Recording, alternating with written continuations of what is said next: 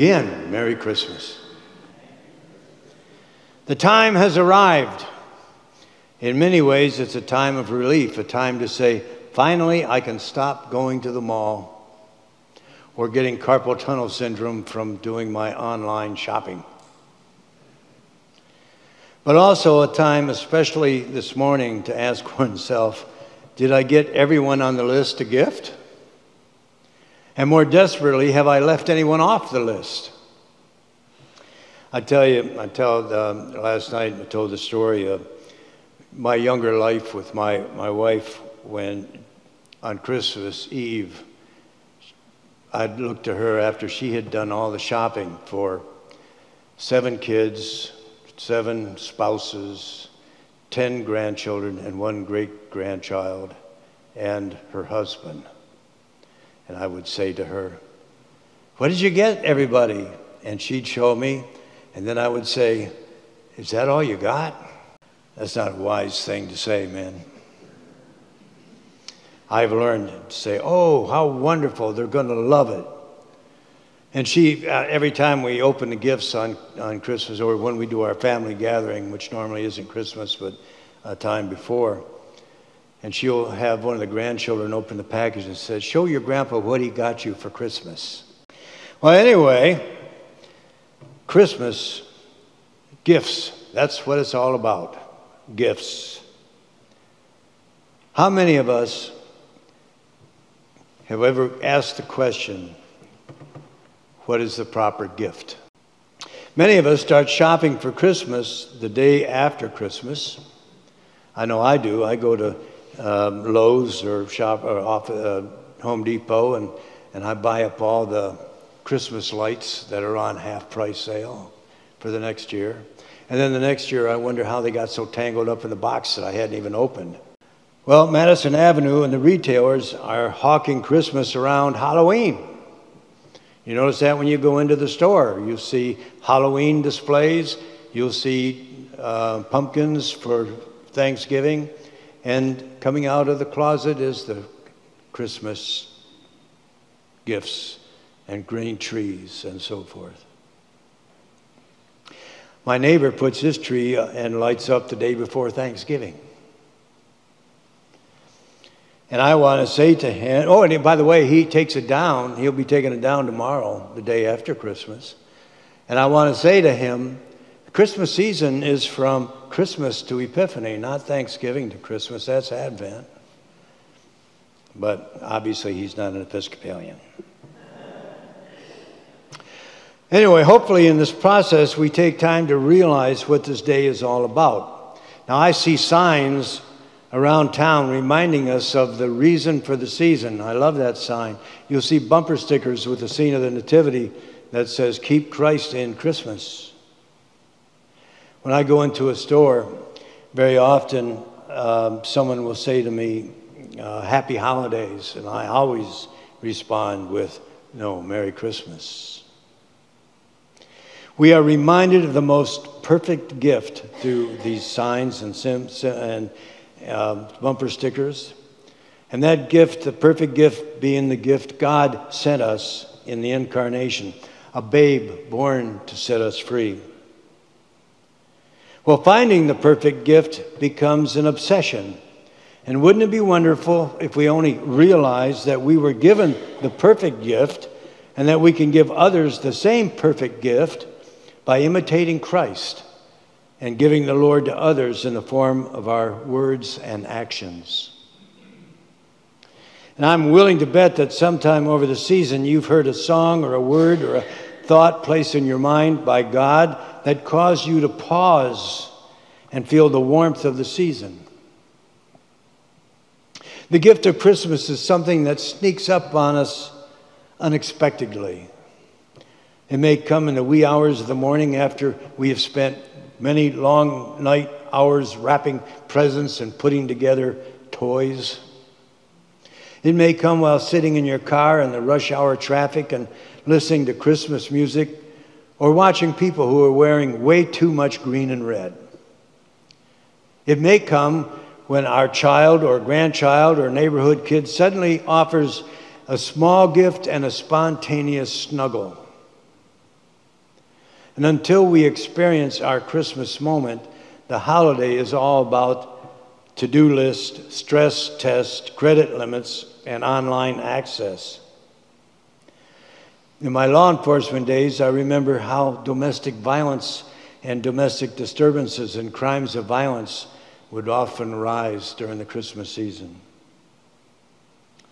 And until that Christmas moment, we have been concerned with unemployment skyrocketing, grocery prices, troops coming home, if the weather will turn freakish and spoil all of our plans, and let's not forget the COVID virus.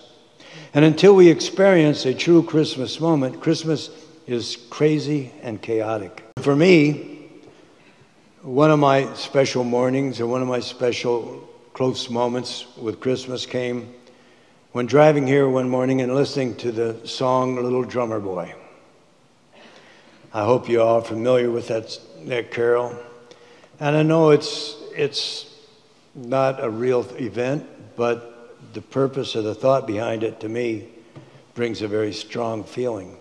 It sends chills through me and tears trickle down my cheek when I hear it by the Harry Simeon Chorale or the Vienna Boys Choir, not these other modern trans, uh, versions of Little Drummer Boy. But the symbolism of a small child wanting to see for himself this new king, but knowing that he doesn't have a gift that would be fitting to give a king. But still, he goes, and in pure simplicity and humility, he offers what gift he has, and he plays a tune on his drum. Now, he doesn't presume that his talent would be a gift, and he asks the king's mother if it would be okay. Mary nodded. And so I played my drum for him. I played my best for him. Then he smiled at me me and my drum. How powerful is the message in that song? The little drummer boy didn't think he had a gift, yet he had a great gift, a talent, a talent given to him by God, and a talent that made the baby Jesus smile. You see, Jesus didn't need a lavish gift from his child, only the gift of giving of his talent and praise to the one who would give us all a gift would give us all the gift of life. I wonder if we too are like the little drummer boy. Do we see ourselves as not worthy to having a gift worthy of presenting to the king? You see, our gift doesn't have to be silver or gold, it can be a gift that Paul in his letter to the Corinthians talks about, and we're very familiar with this passage. When Paul said that we are all given a gift to teach, to heal, to prophesy, and so forth. And the biggest gift of all, of course, is love. So when that Christmas moment happens and the hopes and fears of all the years are met, and when you finally realize that Christ is your very own, not only for all the world, not only for all the shepherds, not even for all the, the angels, but when you realize that Christ is your very own, then there becomes a glow in your heart and you begin to sing the Gloria. In becoming a Christian, the believer acknowledges Christ as Lord and recognizes Christ's saving work. And we gain eternal life with all of its treasures. We have renewal by the Holy Spirit, and it continually renews our hearts. But none of these occur because we earned it or deserved it. It's all gift from God. We learn to have faith and to trust and to let go of any security blanket that is not of the Father. I would imagine you all have seen over the years um, that TV special, Charlie Brown's Christmas. But what you may not know or have not paid attention to, I know I wouldn't have if it hadn't been brought to my attention, that when we talk about security blanket, remember Linus, little Linus, he always had that security blanket, held onto that security blanket so tight that gangrene would set in if he didn't loosen his hand once in a while. And every time Snoopy would come and steal it, they'd get into a big fight. He wasn't going to let go of that security blanket. But in a Charlie Brown's Christmas, when Linus is about to explain to Charlie Brown the real reason behind Christmas, he throws the security blanket to the ground. I believe that Charlie Schulz, the creator of uh, Peanuts, was sending us a message. You see, the only security we need is through Jesus Christ and our Father. Do you really understand what God has done for us in Jesus Christ? Barclay tells us perhaps no passage in the New Testament more summarily and yet more fully sets out the work of Christ for men. Barclay tells us there's a number of outstanding facts about Christ's work. Jesus puts us into a new relationship with God. Jesus came to tell us that the Father, whose heart is open and whose hands are stretched out in love, he came to tell them not of the justice which would pursue them forever, but of the love which would never, would never, would never let them go. And Jesus lets us know that the love and grace of God are gifts which no man could ever earn. They can only be accepted in perfect trust and awakened love. This gift is given because of God's goodness.